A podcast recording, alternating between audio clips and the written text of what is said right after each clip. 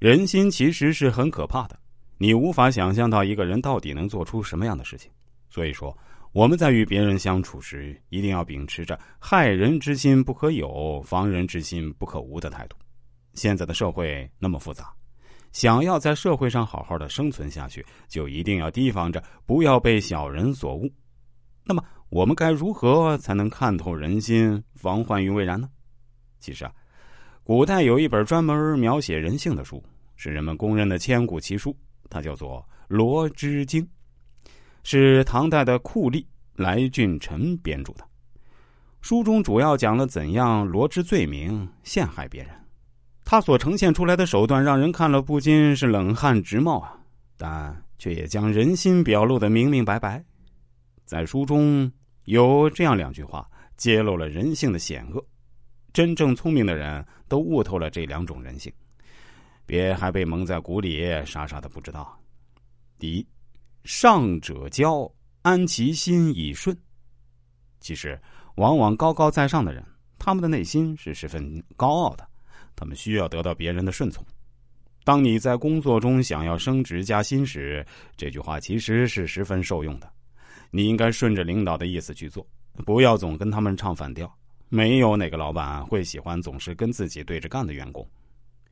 有的人可能看电视剧，觉得那些和上司对抗的人很酷啊，很有个性。但是你得知道，那总归是电视剧，人家有主角光环，怎么样都可以。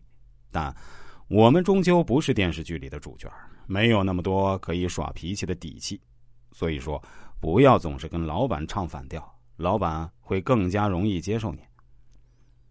第二，人之情多骄，士之俗多伪，其可信乎？其实很多人都是演员，很多人的感情都是装出来的。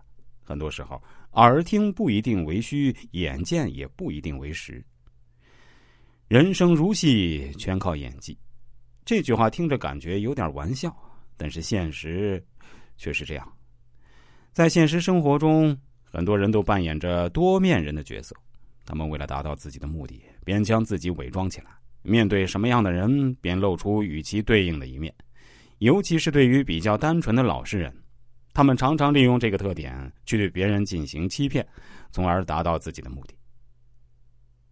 所以说，在与人交往时，一定不要把自己全部展露给别人，凡事都要留个心眼儿，不要被表面所迷惑，不然受伤的就会是你自己。俗话说得好，知己知彼，百战不殆。这个世界最不缺的就是小人，我们先了解他们，然后便可以找到方法对付他们。学会了罗织经的方法，用它来制敌，别人就不敢拿捏你，不敢小瞧你。学习罗织经的智慧，用快速且有效的方法来对付小人。女皇武则天在面对此书都不禁感叹，如此心机，朕未必过之。《罗织经》是一部能够让我们成长的书，读这本书就能稳稳立足于这个社会上，不可撼动，